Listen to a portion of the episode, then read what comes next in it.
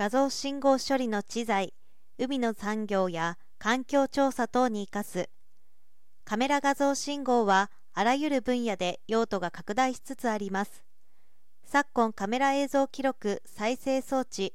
監視、車載、FA カメラなどの分野だけでなく、農林水産業分野へも応用が期待されています。けれども陸上と水中とでは求められる画像の性能や所言が異なる多く資源の眠る海中においてはなおさらでしょう。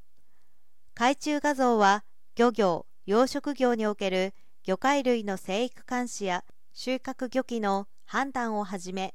資源開発の影響に関する海中水質調査、保全、環境計測などに応用はされていても従来色かぶりや不均一な明るさが課題だったということです JVC ケンウッドは映像関連機器の高画質化を実現する独自の画像信号処理 IP であるイプシロスを海中画像における信号処理に応用展開した海中画像鮮明化技術を開発しました。同社は民生用業務用ビデオカメラ開発で培ってきたユニークな画像信号処理回路をベースに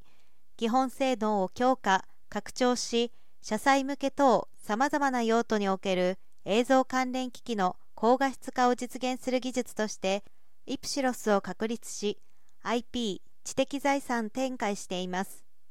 今回同 IP を応用した海中画像鮮明化技術は浮遊物除去、画像鮮明化、緑かぶり補正、分割線と分割表示などを実現しました。多彩な分野において、より正確で効率的な情報収集、調査、解析を可能とします。内閣府 SIP 革新的深海資源調査技術の研究推進法人ジャムステックと岡本ガラスの協力のもと実際に調査で使われている海中画像を用いて技術検討を行い処理前後の画像比較によって鮮明化の効果を確認しながら開発を進めているということです。